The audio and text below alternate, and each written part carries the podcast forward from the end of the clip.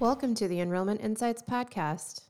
In this podcast, our goal is to focus less on the promise of best practices and instead look for the processes and the questions that spark internal reflection and lead to novel solutions tailored to your institution. I'm Angela Brown, Senior Enrollment Insights Leader at Niche, and today I'll be speaking with Nija Meyer about customer experience in schools. Nija joined Woodward Academy in 2014 to lead the Academy's marketing and communications efforts and was promoted to Vice President for Strategic Marketing and Communications in 2016. In that role, Nija was responsible for sharing the Woodward story with all audiences, including prospective families, current families, alumni, and friends of the school, using all available channels, including the Academy's website, the Woodward magazine, media relations, advertising, and social media. In 2017, her responsibilities expanded to include admissions when she was named the Academy's Vice President for Enrollment Management. She leads a highly skilled team dedicated to welcoming new families to Woodward and ensuring an exceptional experience through every step of the student's journey, including inquiry, application, admission, retention, graduation, and beyond. Nija previously served in strategic marketing and consulting roles for the Coca Cola Company, Andersen Consulting Strategic Services, and GE Capital. She graduated with honors from Emory University and has a master's degree from the Harvard Graduate School of Business Administration. Nija and her husband have been Woodward Academy parents since 2004 to a son in the class of 2019 and a daughter in the class of 2021. Welcome to the podcast, Nija. Thank you so much, Angela. I'm excited to be here and especially for this topic that's very near and dear to my heart. I am also excited to dive into all things customer experience with you. But first, I'm going to start with two questions that we ask every guest, starting with What is something that you tried that didn't work, and what did you learn? Okay, so I don't mean to be evasive to your question, um, but but I do. I, I like to try everything, and I am a firm believer that everything works. Even at its very worst, it moves the needle in the direction that we want and it allows us opportunities to tweak and improve to get to where we want to be. So I guess some examples would be uh, we moved to a new admissions portal this year. We broke away from what all the other independent schools in Atlanta are doing, you know, with respect to using a different portal. And of course, there were glitches, but we powered through and we got creative and circumvented. And now we have an exceptionally user friendly experience for our applying families as a result. And another example is we tried a, uh, a surprise and delight idea. So for our first 100 families who re enrolled, we decided to surprise them with a have a coffee on us token. Well, it wasn't the huge positive feedback that we were craving, but then again, nobody ever complains about a free coffee. So I, I, guess my general MO is that if you never try, you'll never know. And if something doesn't go according to expectations, then really it just presents an opportunity to rearrange our plans. That's great. I love that. Our next question is What practices do you use to brainstorm and bring new ideas into your work? So, Angela, coming from a corporate marketing and consulting background, I was surprised to see how much independent schools tend to somewhat stay in a bubble and recirculate the same set of ideas or even worse to, to fall into the trap of saying well this won't work because or we've already tried that and it didn't work because. Right. Um, and I, I read that the the real difficulty lies not so much in creating new ideas but escaping from old ones. And i really subscribe to that theory. I, I think that new ideas are the lifeblood of our ever evolving future. And i love to get those new ideas from anywhere and everywhere um, so, so in our case, I think the most helpful source probably comes from the ongoing surveys we conduct. I love to survey, survey, survey. So we survey those who toured our school but didn't apply, um, those who applied and they were admitted but they enrolled elsewhere, uh, those who were longstanding students at our school but maybe chose not to re-enroll. Um, and then most recently, you know, those who are our newest families, and we look at what went well and what didn't go so well with the board onboarding process. So we take the feedback from all those different constituency groups, and then my team and I brainstorm about how best to, to tackle those challenges. So, so again, the ideas are coming from everywhere, um, and we owe it to our future to look into every single one of them. I actually want to stay on that point about surveys for a little bit Sure. because we for people who are listening to this episode in October of 2021, we have recently at Niche released a state of PK12 enrollment and marketing survey. And one of the things that I found to be very surprising was that the vast majority of admissions, communications, um, other school administrators who responded to the survey do not survey families when they've gone through the admission process. It was actually 63% said that they did not survey families once they've gone through the admission process, which I thought was fascinating because, to your point, surveying is actually really, really important and valuable. And there are so many times that I know that we hear things like, we don't know how our families are finding us. We don't know what tools they're using. And surveying is a part of answering that question, right? Absolutely.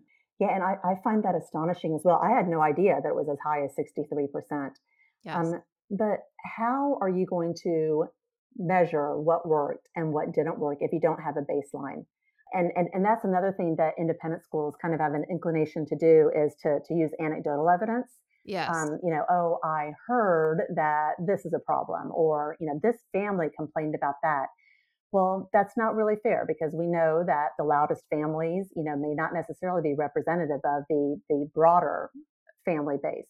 So I think it's critical that we find out first of all what is it that our parents want? What is it that our students want? And then to go from there. So yeah, the 63% definitely astonishes me. Yeah, that's a it's a huge, huge number. So survey your families, please. it's Yes, very at multiple stages of the process, right? I, I think that, you know, doing surveys in the admissions process, new parent surveys can be very valuable and is something that we certainly suggest. There's, of course, the annual parent satisfaction survey and looking for other ways to weave surveying into getting your fingers on the pulse of what's really going on and separating that anecdotal information from what's really happening in your community is really important. absolutely. So now we're going to get into the meat of our discussion and I know that we're both very excited to talk Mhm. about the the topic of customer experience in schools. So a lot of schools, especially privates and charters based on on the data that we're seeing have experienced record enrollment because of the ongoing pandemic. So it probably seems a little interesting to folks that we're having this conversation now, but I think we both agree that customer experience is absolutely critical for retention. And these schools that are seeing these increases in enrollment, obviously you want to hold on to those families. And there's an opportunity for you to maybe nurture some families who have been with you for a bit, but you know, might be starting to look at other options. Mhm. So, to start, Nija, why do you think that having a strategic focus on student and parent experience is important, regardless of where they might be in terms of enrollment? Yeah, uh, great question. And I guess I think there are really two reasons why a strategic focus on the student and parent experience is, is so essential. And the first is the reason that you mentioned. I hate to even think about anything good happening as a result of the pandemic when there's been so much death and illness and financial loss and all those horrible things. But there is no question that the pandemic has been helpful to enrollment at the majority of independent schools. And we've all been referring to it as the COVID bump but a bump, by definition, is something that's sudden and temporary, which means that on the other side of that bump, we're going to come back to, to the surface that we were initially on. And if you look at what that surface was that we were initially on, it was a declining enrollment landscape. There was a shift in demographic trends, um, declining birth rates in various sectors, tuition increases outpacing wealthy family income growth and those problems have not gone away. And we cannot bury our heads in the sand to all these critical critical issues. So, you know, we've we've got to, to understand that this this surge that we've had is is temporary. And then a second reason that I think that a strategic focus on the student and parent experience is so important is that what families and millennials in particular want from an independent school has completely changed over the years uh, once upon a time, you know, even back in my time, if a parent had a question about the curriculum or about grades or anything else, the school's typical approach would be, well, you're paying for your child to get a great education. Trust us. But those days, Angela, are gone. You know, we've all seen NAIS study about how families are more transactional in nature, how they hire and fire schools to do certain jobs for them. And if you think about the world that they live in and, and real, the world that we all live in, it's a world that demands immediate response times and tailored experiences and following up on satisfaction.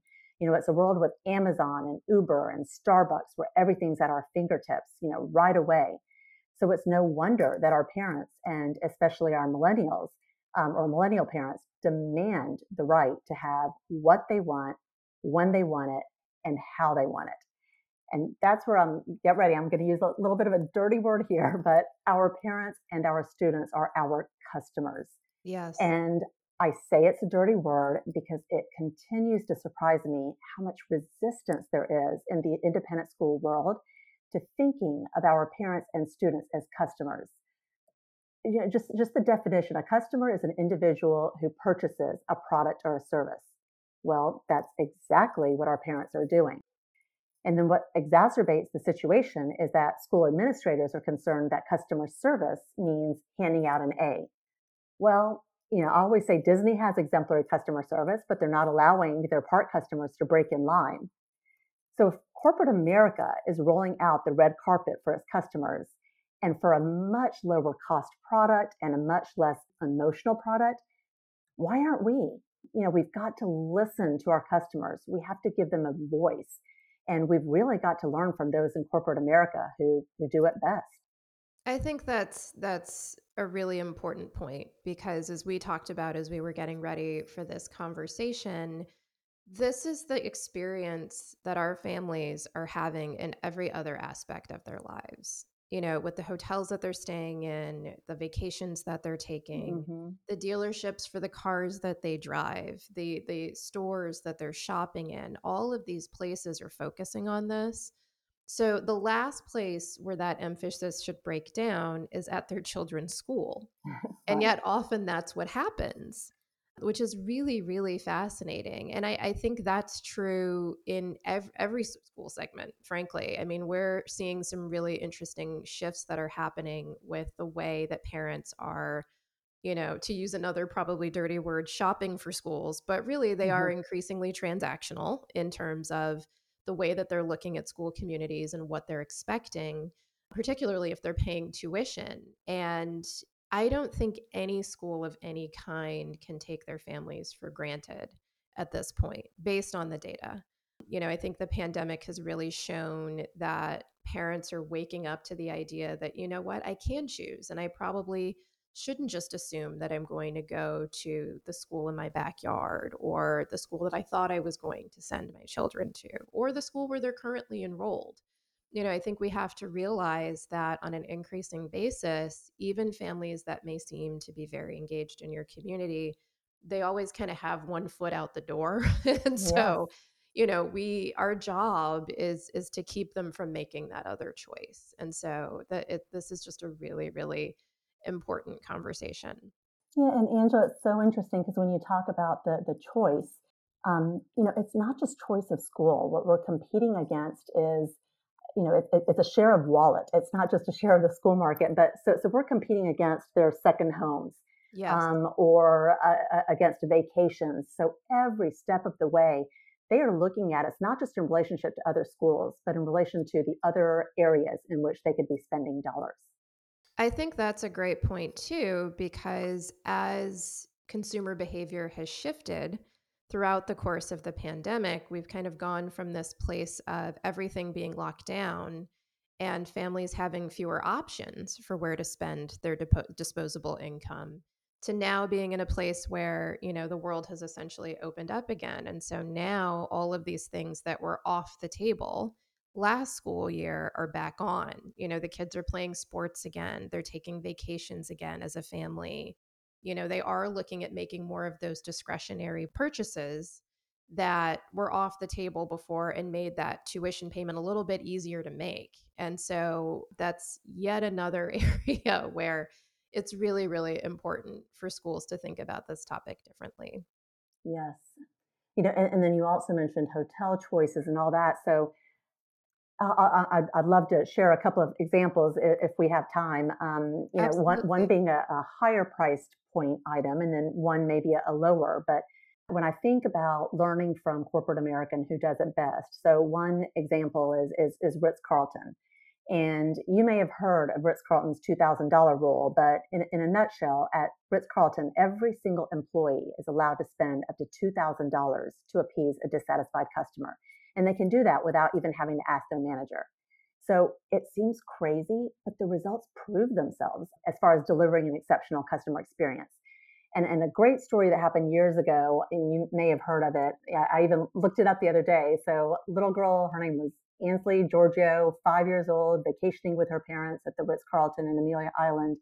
And when they returned home, the entire family was in complete dismay because they realized they'd left her her Elmo doll at the Ritz and she'd been sleeping with her Elmo doll since she was a baby.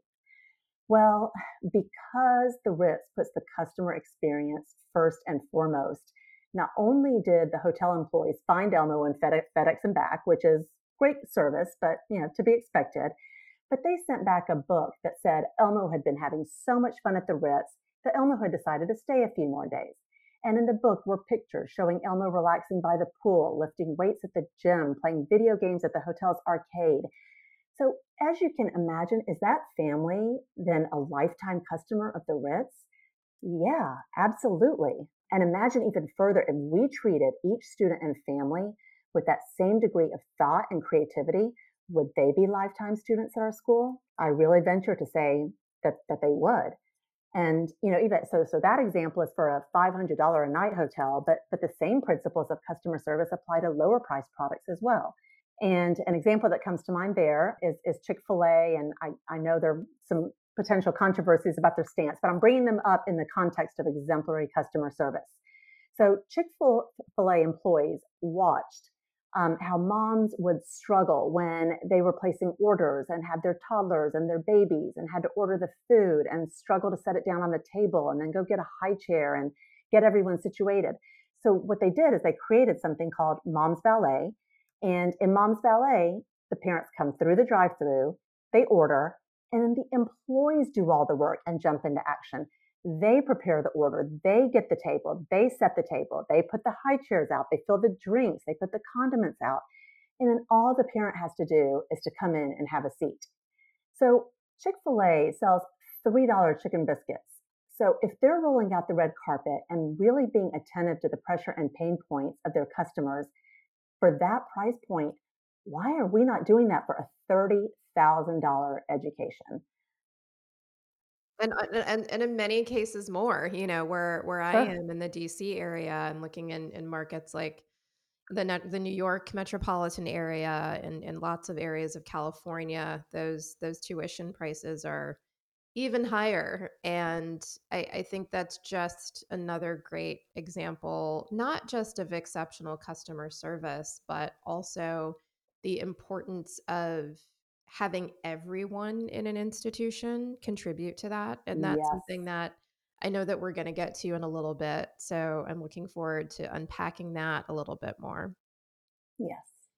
Now, a few years ago, probably about two years ago, there was a lot of conversation actually about schools having like a chief customer experience officer, a similar role to oversee parent and student experience, but not many schools have recruited for that role or kept it filled. And I'd love to get your take on why you think that might be and who you think should own that responsibility in schools. You know, I think that every one of us needs to own that responsibility. The parent and student experience, it's not one person's job, it's everyone's job. So, you know, going back again to, to corporate America, Disney emphasizes how every role is a starring role. And they even refer to their park maintenance crew as custodial guest services because each one of us has the power to touch the student and parent experience. And we can learn a lot from that approach. So, of course, in, in our case with schools, faculties are the most on the front line and have the greatest power to impact the student and parent experience. But regardless, I don't think you can create one position or one department to own that responsibility because in order for it to be effective, it has to be pervasive throughout the culture. It has to be a, a way of life.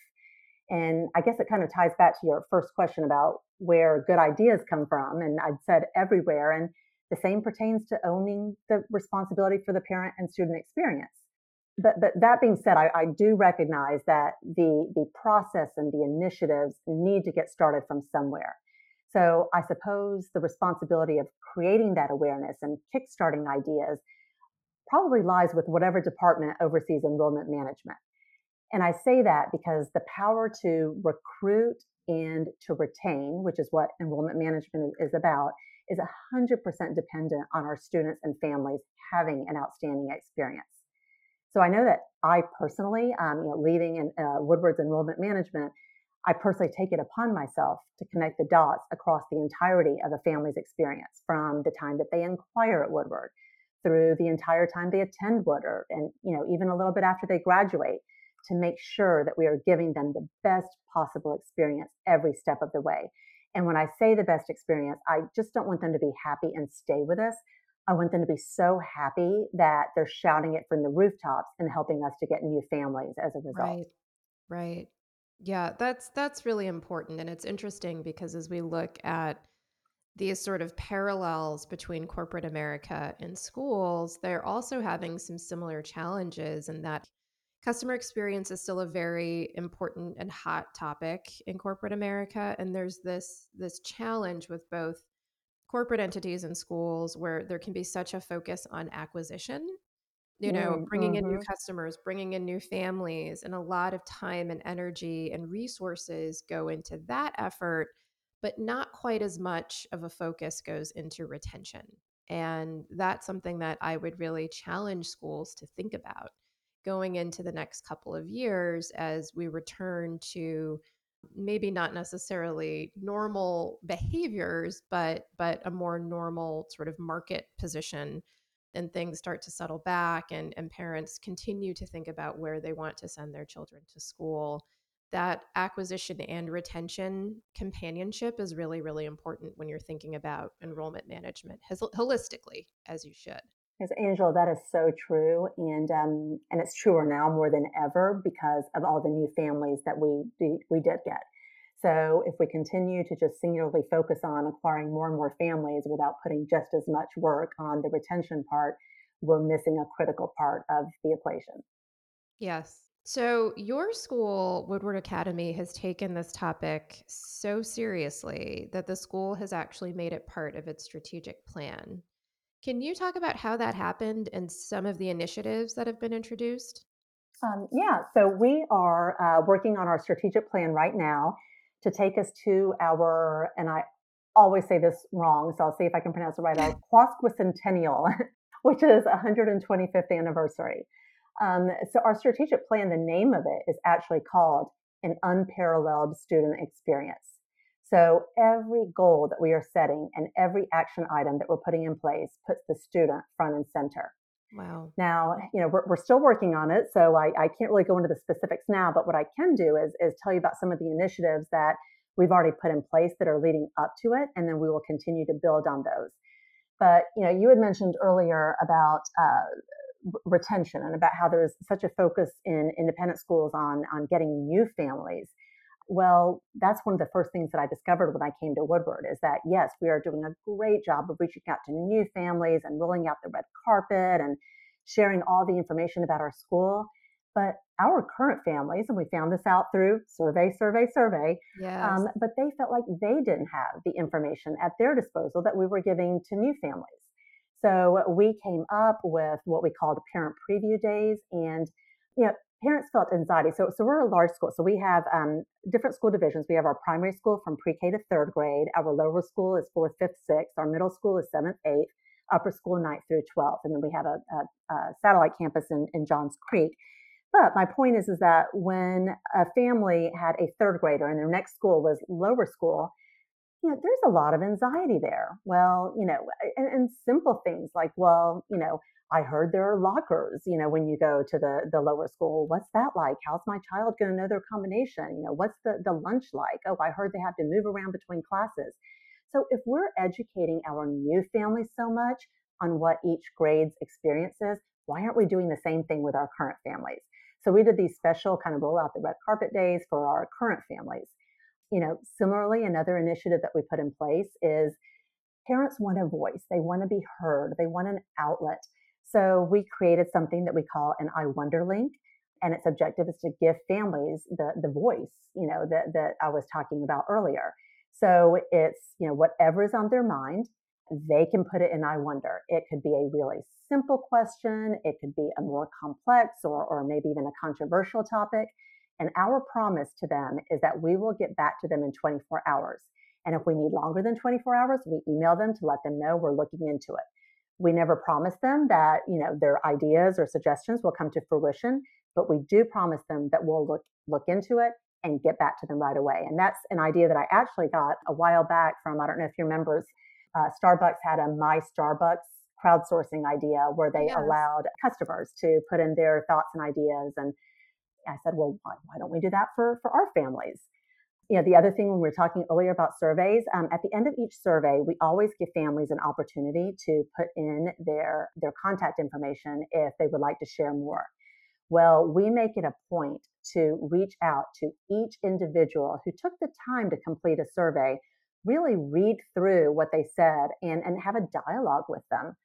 So even again, yeah, and, uh, and I'm so happy because the families that we contact, even if their idea doesn't pan out or their suggestion doesn't pan out, they feel heard and they feel valued. And it really helps us to, to build a relationship with them. So I could go on and on. You know, we have a retention committee that we put together so that even if there's a rumor about a family being upset, we're able to nip that in the bud. We've extended it to, to prospective families, you know, because we want their student and parent experience to be exceptional too. And we really want to get to know a specific child and their specific interests. So we have started only touring one family at a time, even on virtual tours when a lot of schools were, you know, putting 50 families onto a virtual tour platform.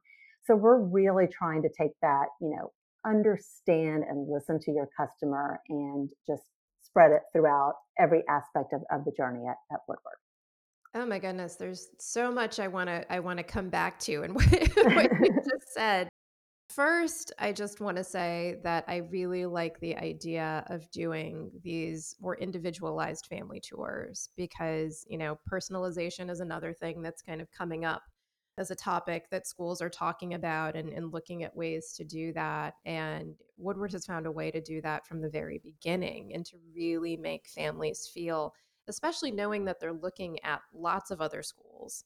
If mm-hmm. every school that you tour or visit offers a similar experience, and then you get to one that really makes it personal and customized, that school is going to stand out. And I, I wonder if schools are really thinking as creatively and and if, if almost if they're as scrappy as they were you know two and three years ago pre-pandemic because there has been this increase in interest and so i really love that idea i also want to go back to the i wonder link because that seems like something that's so simple that even if you're a school with a small team or you don't have a lot of resources to make a huge initial investment in, in this sort of customer experience idea who owns that link? How is how is that managed in terms of determining who responses and and, and how that works Sure. So, um, what we did, so so so my department owns it. So in enrollment management, so uh, we created an alias email. We call it Eagle Info at Woodward.edu because our mascot is the the war eagle.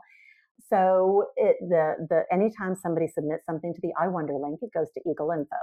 Um, so Eagle Info, our marketing and communications department at Woodward, is kind of the the day to day taking a look at what the inquiries or suggestions or, or, or questions are that are coming in, and we usually have the information available. Uh, because part of what we do in marketing and communications is to know about what's happening throughout the academy and um, you know, so, so, so we, we take a first stab. Sometimes we're not able to answer a question. And if that's the case, then we also know what department to direct it to. So it may be a question that has to do with an academic schedule. Um, it may be a question that has to do with athletics. So then we would respond, you know, we would reach out to the director of athletics and say, hey, this question came in. Can you please respond to the parent and copy Eagle info so that we know that it's been responded to? And then we track all of them. And then if we ever detect a pattern or a theme, um, then we know that this is something that's worth brainstorming a little bit more about and coming up with an initiative that might be able to speak to that. That's fantastic. And I, I think that there are two really great takeaways for folks there. One being that you don't always have to have the answer in the moment. You know, it's it, the important thing is that people feel as though they're being heard and they know that follow up is happening. That's really critically important The because that's the other part, yes. yeah, that's the other piece of, you know, you've heard me, but what's going to happen next? So managing that expectation is absolutely critical. And the other is I, I really like the idea of having a centralized way for families to directly ask questions and communicate because what I think often happens is someone might go to a teacher or a division director or worse another parent and then it never goes anywhere. You know the complaint or the wondering or the idea either never goes anywhere doesn't go to the right place and so Right. that leads to frustration and a lot of negative sentiment that probably doesn't need to happen if you just give your families a better way right Exactly. And that is why even having a, you know, that one email address. And so it, it took a while when we first started this, and there were still, you know, questions and suggestions being sent different ways, but it quickly, through word of mouth, spread. Oh, you want an answer? Email eagleinfo at woodward.edu and they'll be on top of it.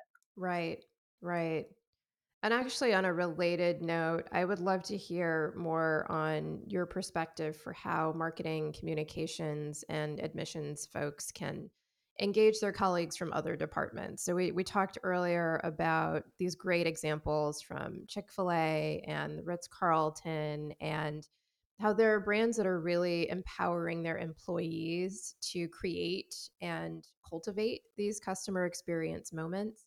How can that look in a school environment?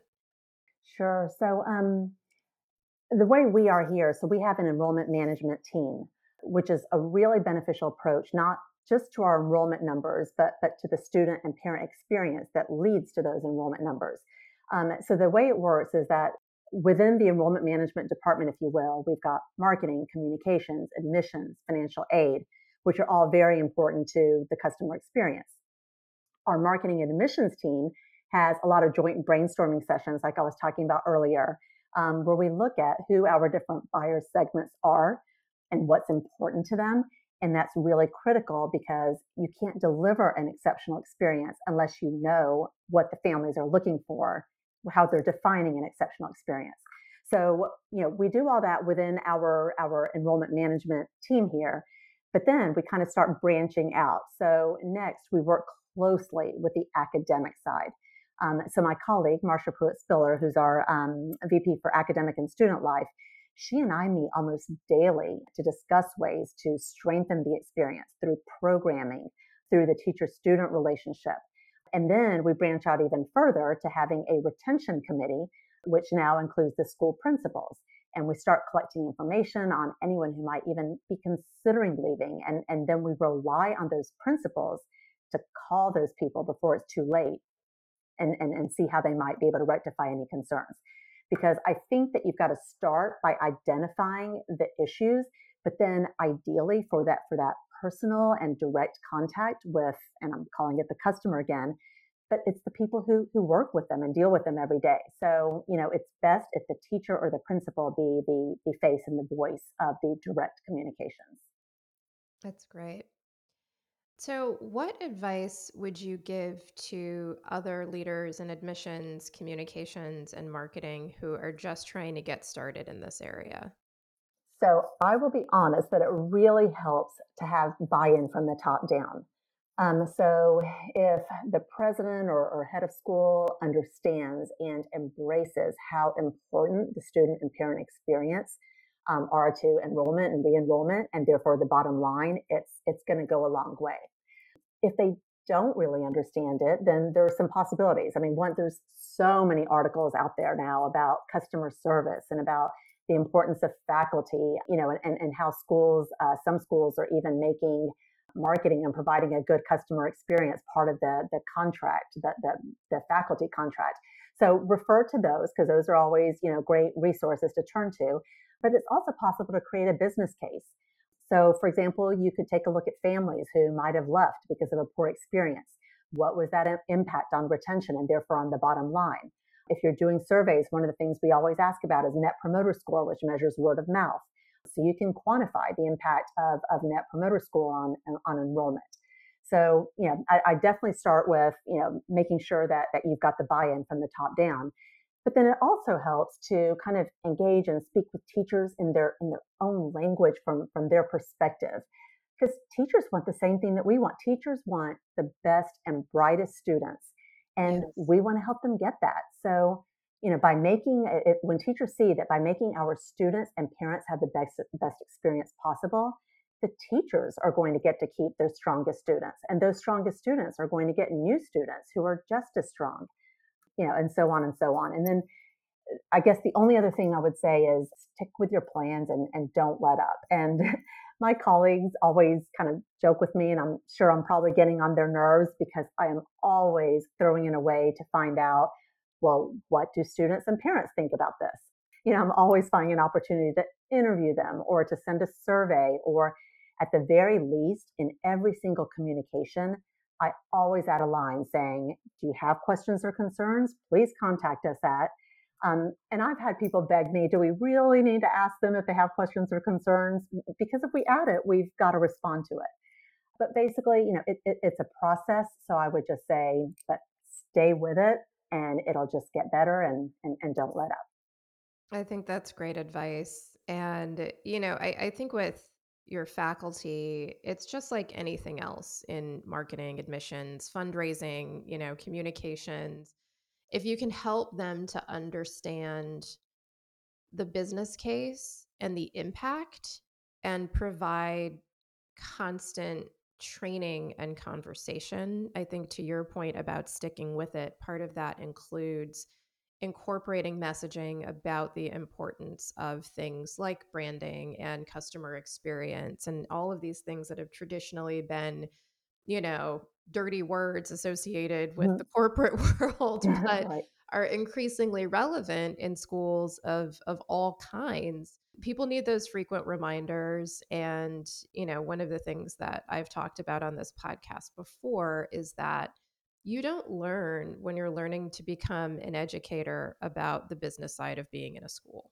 Whether it's a public school, a private school, wherever it is that you land, that isn't taught. They teach you how to be a good teacher. They teach you classroom management. They teach you about all of the skills that are associated with running a classroom and educating students, but you don't learn about the business side. Right. And so I think that our roles as, you know, school marketing and admissions administrators is really to help them along and help colleagues, you know, who are sitting around the leadership table who have backgrounds that are very academic you have to help them along too. You know, most people who are overseeing academic programs or are principals or division directors and, and oftentimes even heads of school don't necessarily have that background and they're really looking to their marketing admissions and communications leaders to help with that and to provide that support sure and, and and it's doable so you know when i think back to when I first moved into the independent school world, it was 2014. And I remember my first NAIS conference, and eh, there was a workshop, and they kept apologizing for talking about marketing and advertising. And I was looking around going, what, you know, why are they apologizing about marketing and advertising? And, you know, that's what it was like in 2014. And now here we are seven years later, and I don't think any schools apologize anymore about using phrases like marketing and advertising. So I think we will eventually get there with the with the whole concept of customer and customer service as well. I certainly hope so. Mm-hmm. Me too. this has been such a great conversation, Nija. Before we wrap up, where can people find you online if they'd like to learn more about you? Oh, sure. Well, please always feel free to email me directly. My email address is, is nija.meyer at woodward.edu. That's N-I-J-A dot M-E-Y-E-R at woodward.edu yeah, but feel free to reach out to me. I'm always happy to have this conversation with with any school. Perfect. Thank you so much. Thank you, Angela.